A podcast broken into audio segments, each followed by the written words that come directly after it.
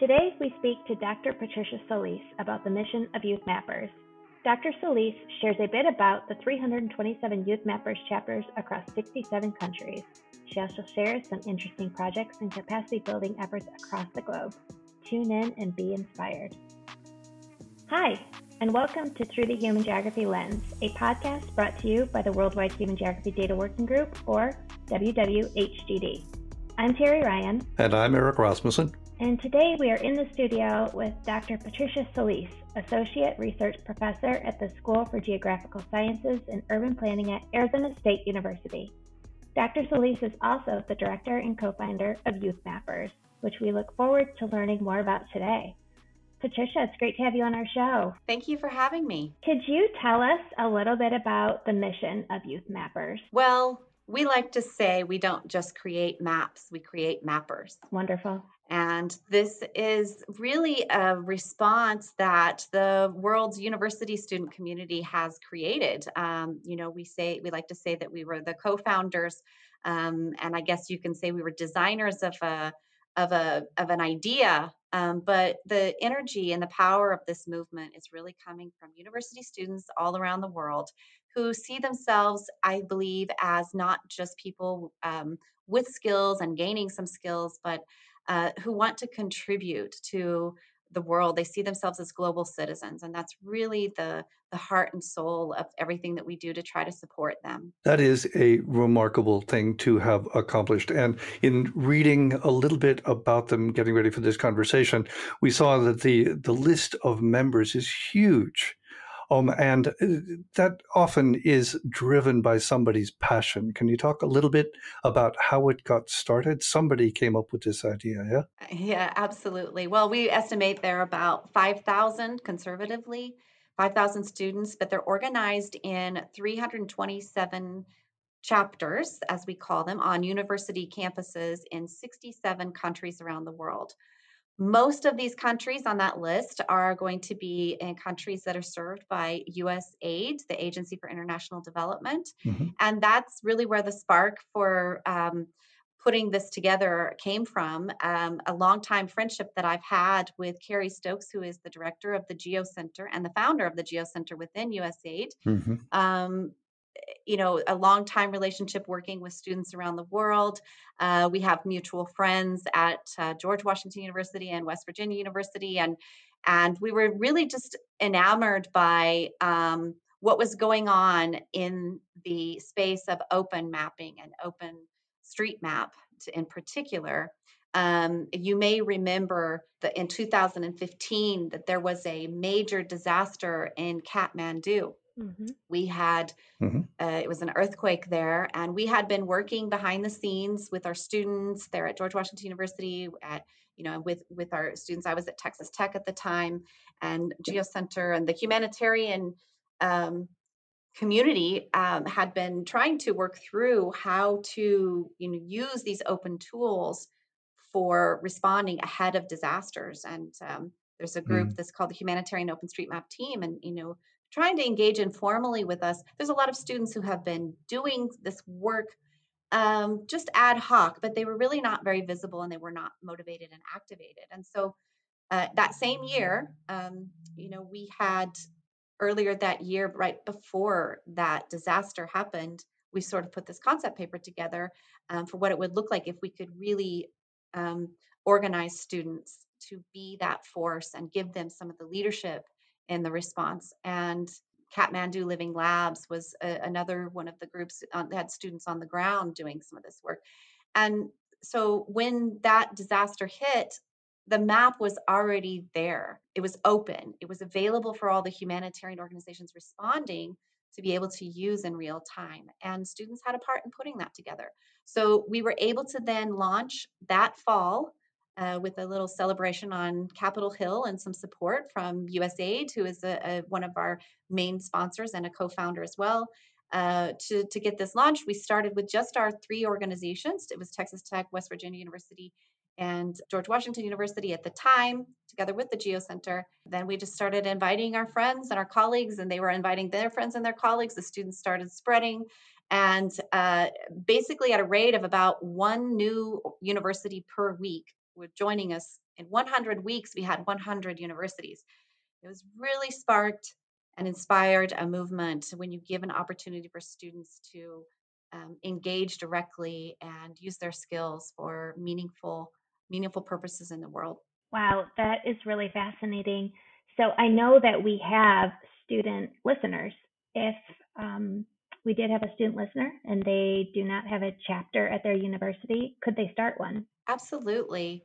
Um, I think the first thing to do is just to go check at our website. It's youthmappers.org, and you can down, navigate to where the chapters are. There's a map, and you can see if your university already has a student organization set up um, students it, it's kind of a social um, sure. design right? You know students like to get together and support each other and that way when students graduate other students can take the leadership roles and we really support them to do that. So sometimes that means that there might be an existing student organization like a club or um, sometimes it's the gtu club or some other kind of mapping club in the us or some other group. They do not have to be geographers um, sometimes we have people in disaster planning or computer science or other kinds of fields. Uh, but we just ask that there's one chapter per university so everyone can get together. And then um, if there isn't a group already, they can just affiliate. And if not, we can support students to create a, a, bylaws, to create their organizational structure, and to really understand some of those leadership parts about how do you build kinds of institutional mechanisms to be able to uh, work together around um, this kind of work around mapping geography, connecting with others. That's excellent. Um, and good to know that it's relatively straightforward and you've got so much experience in putting that together. Now, once they have these chapters, um, do they usually work on something on their own? Or do they affiliate with some other university? What what kind of projects do they get going? Well, it's free to join. We don't obviously charge any membership dues. All of our activities in the network are to support the individual chapters, so they're free to do whatever they want to do. We do offer a lot of guidance. Um, depending on where they're starting, if they don't have a lot of experience, we have what we call the Youth Mappers Academy, mm. which takes them to through 12 different series of how to map. What does the community of mm. OpenStreetMap look like? Who are some of the actors in the industry? So they can work their way through and, and really understand what does it mean to be a quality mapper, both technically and then how do you be a part of that community. So that's the first thing that we usually um, recommend. We also recommend that students look to try to map their own campuses in many parts of the world uh, that where we work, especially there's a lot of places on the map that are not very well mapped. Um, so uh, you know, a good place to start is to look where you know. Map your own community, uh, map the buildings, map the roads. Uh, we can put tasks up specifically for the students on a on a tool called Teach OSM and um, just for them other people can join in too if they want to but you know just to set up a way for them to map maybe they have a field site that they're already doing research and they just want to use some of that data as well. So we'll we'll try to help them get started. Um, for students who might already been doing this we also link them up to other campaigns that are going on around the world especially through the humanitarian world. Um, usaid might also have some campaigns but we use a, a different tool that is um, a really a professional tool used by the humanitarian community that we can jump on. Uh, and that those are projects around the world they can map at a distance too. Um, so, for example, you know, in the news now we see the uh, you know the hurricanes that have gone through the Caribbean, two one right after each other, and a humanitarian OpenStreetMap team has actually set up a project to help um, the Dominican Republic, the local community there, uh, they didn't have a lot of great um, open data on buildings and roads in some places that were hit, hit hard by by the event, and so you can go on and um, if you've had some of the basic training, you can go and and help fill in the details, sort of crowdsource those details from afar. Um, that's used by the American Red Cross, uh, the International Red Cross, uh, and other humanitarian organizations to, to actually understand what is the response there post event. Mm. We did the same thing for Puerto Rico when um, Hurricane Maria hit, and we had we activated students from Texas, from Ghana, from Bangladesh, all helping in real time map for Puerto Rico. Wow. We had a chapter in Puerto Rico, but they didn't have electricity, so we were. Uh, you know, trying to communicate through text with them and and uh, get some information and about where some of the um, places that we should map. And really, if you look at the OpenStreetMap view of Puerto Rico now, there's a lot of them that have happened in response by student mappers, students all over the world helping out their peers uh, in Puerto Rico. What an amazing concept. And I want to go to Youth Mappers Academy. yeah, it does sound good, doesn't it? Yes, it sounds wonderful. So I know that you guys also do um, some capacity building. Could you give us some examples of some of those efforts? That's right. We realized that, you know, uh, you know, for the most part, um, the participation is is is digital. Um, you know, students tend to connect with each other, and we try to promote that they, you know, they're sort of an informal group, so they they can reach out to each other if they want to work on things together. Um, you know, for example, uh, Panama and Costa Rica, they all started communicating together and mapping the border there, and then they eventually got together in person and did sort of field trips one over at one university, one at the other university. So there's all sorts of things that that we try to help support for. Um, we provided a lot of validation for that, so that people, you know, when you work on crowdsourcing of of data, uh, it's the wiki concept, right? So mm-hmm. that um, mm-hmm.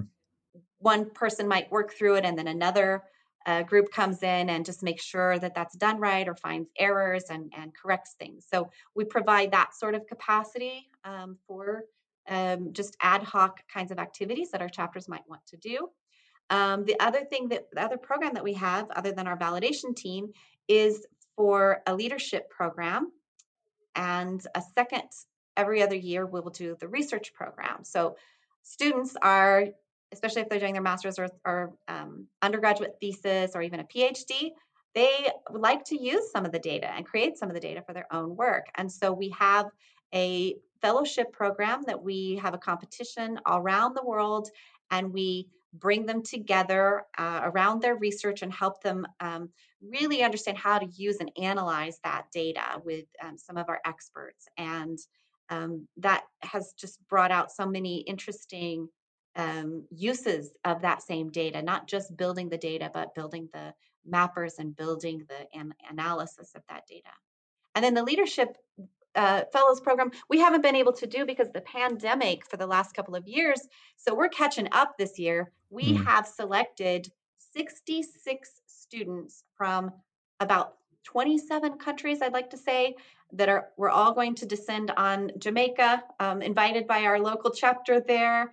Uh, just oh, actually oh, wow. was speaking with our friends there. Um, we're going to do sort of like a miniature conference um, and you know a massive workshop to get our leaders up to speed around um, the different regions and where we'll teach them um, mapping for climate change, um, advancing leadership, and also promoting equity and inclusion through the mapping and engagement process with their own communities and with each other. So it'll be a really great time in January um, when we're all learning and we get so inspired by them and and then they get to network with each other in person as well. I think for many of them, there it's just a life changing opportunity for me as well, just to be able to, you know, feel like you're a part of something bigger than yourself, and what others are doing, and that means what that you can do. yeah, yeah, and and Jamaica in January. What's not to love? Um, now I know. I was going to say, should we um, come in and, and give a worldwide human geography data working yeah. group overview yeah. in person? It'll be fabulous. It'll be fantastic. And, and with that remarkable capacity building that you're doing at at a an international youth level, does it ever reach out to the nations themselves? Because as you mentioned, many of the places that are affiliated um, as institutions are located in places that are kind of challenged. Um, can they reach up? Can they reach out? Do you have interest from the local governments? Absolutely. I there's just too many examples to tell you about from the students and their own, you know, uh, offering just a little bit of orientation and spark and inspiration and connection. They've taken on things like um, food security for women in Ghana, um, oh, malaria prevention in Mozambique, um, working with um, child nutrition uh, challenges in Bangladesh, um, in the Philippines with disasters as well. I mean, I just can name so many different ways that students are actually mapping locally with remote support, Mm, to mhm. do things for their own local communities. They don't do it as a part of a class, right? This is the design again of, of, of having like a club type environment and a group to support where you might have some skills and other skills, but all of them are really committed to doing this for a purpose. And so whether they're um, joining on some campaign that is organized by USAID um, Mhm. because we have you know a major disaster happening, or their own local um, guided uh, engagement with municipalities, with um, the USAID missions in country as well. Mhm. And we try Mhm. to try to make those connections work. And you know, on a global scale, I could say that they just really amazed us with what they've been able to do. We have had uh, one of our early um, fellow, leadership fellow students in Nigeria was named one of Africa's top 30 under 30 for tech and Uh, started his own spatial entrepreneur organization. Um, we've had uh, one of our leaders from Bangladesh, she was selected by the United Nations as a spokeswoman for women in disaster. Hmm. Um, they just go on to really connect and use what you know what they're learning and and the leverage the network for really fabulous amazing things that we never would have been predicted from the beginning Wow. It's this is just absolutely outstanding. And I, I know we talked a, a little bit before the show that today's youth really are very interested in global goodness and working together and, and solving some of the, the greatest challenges of- our lifetime. So this is extremely inspiring. Uh, we talked a lot about data.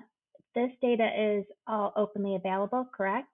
that's right uh, we encourage that all of the data that gets created that is um, shareable right um, sometimes people might have to collect personally identifiable information for their own research Mm-hmm. studies and protect that but for the most part there's a location component and we we have that all up on openstreetmap mhm. um, that is a platform, as you know, which uh, any you know has millions of users really um, that are some of them are students, some of them are not students. Then we consider ourselves as part of one community in that community of users. And you can see where youth mappers are are mapping on that through a site called activity.youthmappers.org and you can kind of see all of the data that is created over the the the students that have registered their usernames with us this is probably not comprehensive because you know it's it's optional to give us your identification but we've been tracking where some of those have been and you know if you look at the numbers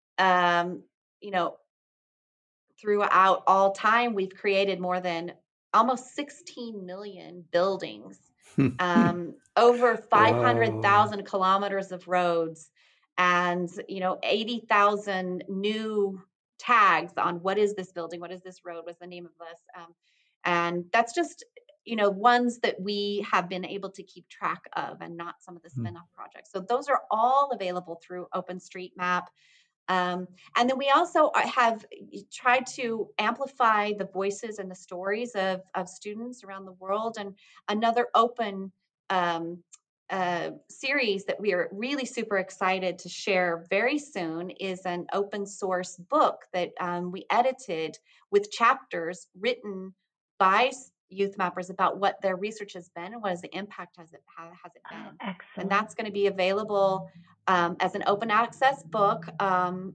by Springer. They have a Sustainable Development Goals series. So we mapped all of these to the goals. And um, again, they're written through the voices of the students or, or the recent alumni, right? Um, where youth mappers are active and and just sort of reflecting on the variety. Every single goal has something that youth mappers somewhere in the world has been engaged with their community to address through open spatial data.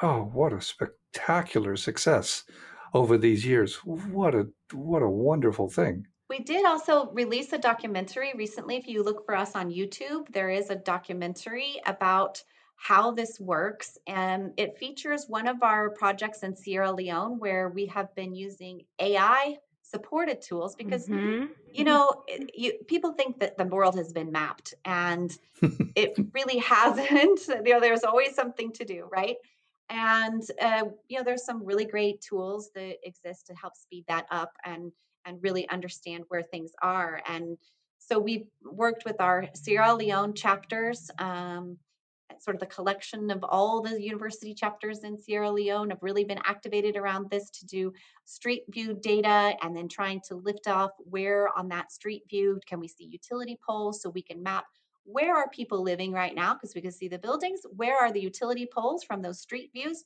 and where are people who need to have access to electricity oh. and that's a project with our own asu team and the ministry of energy and environment in sierra leone so there's a really nice story to be told of one example of what students are doing around the world and you know you kind of get a flavor of what's possible and what's possible when we connect. You know, I know your your listeners are human geography enthusiasts and mm-hmm. I guess mm-hmm. I, I think the data is where we come together. We come together through the map. I think we can see ourselves and we see each other through the map. I feel sure. like it's one of those connecting technologies if we use it that way and there's a lot of disparaging of the new technologies there's ethics that we have to be careful mm, of of mm, course mm-hmm, you know mm-hmm. uh, for example we stopped mapping in ukraine when um, there's a danger to people by, by making them visible so we take a lot of care we have an ethical you know sort of ethical guidelines that we teach them in the academy but i i think that the real potential is is by understanding this planet and that we're all on this planet together um, you know, tracing around borders and tracing where we are um, just makes this visible and I think can really enhance the connections when we do it with purpose and do it with solidarity. This is thrilling. And we're going to make sure that we link to that documentary in our show notes that will be attached to this broadcast. Um, uh, that's wonderful to hear. Well, thank you for joining us today, Patricia. This has been a great discussion.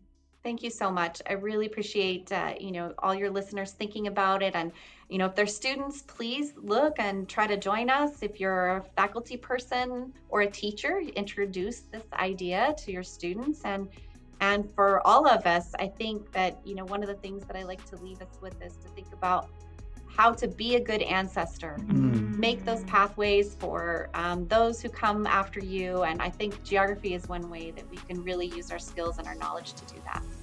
Wonderful. Well, please join us next week for another conversation on human geography and human security on Through the Human Geography Lens. If you're interested in learning more about human geography and the WWHGD, check us out at www.hgd.org, where you can find more than 5,000 cataloged human geography datasets and access presentations and recordings from more than 50 data driven events. I'm Terri Ryan. And I'm Eric Rasmussen. Thanks for joining us, and we hope to see you next time. We really appreciate your support. If you enjoyed this show, please take a moment to leave us a review and rating on Spotify, Apple Podcasts, or your favorite podcast platform. And we hope you'll share the podcast with your friends on social media. Thanks again for listening.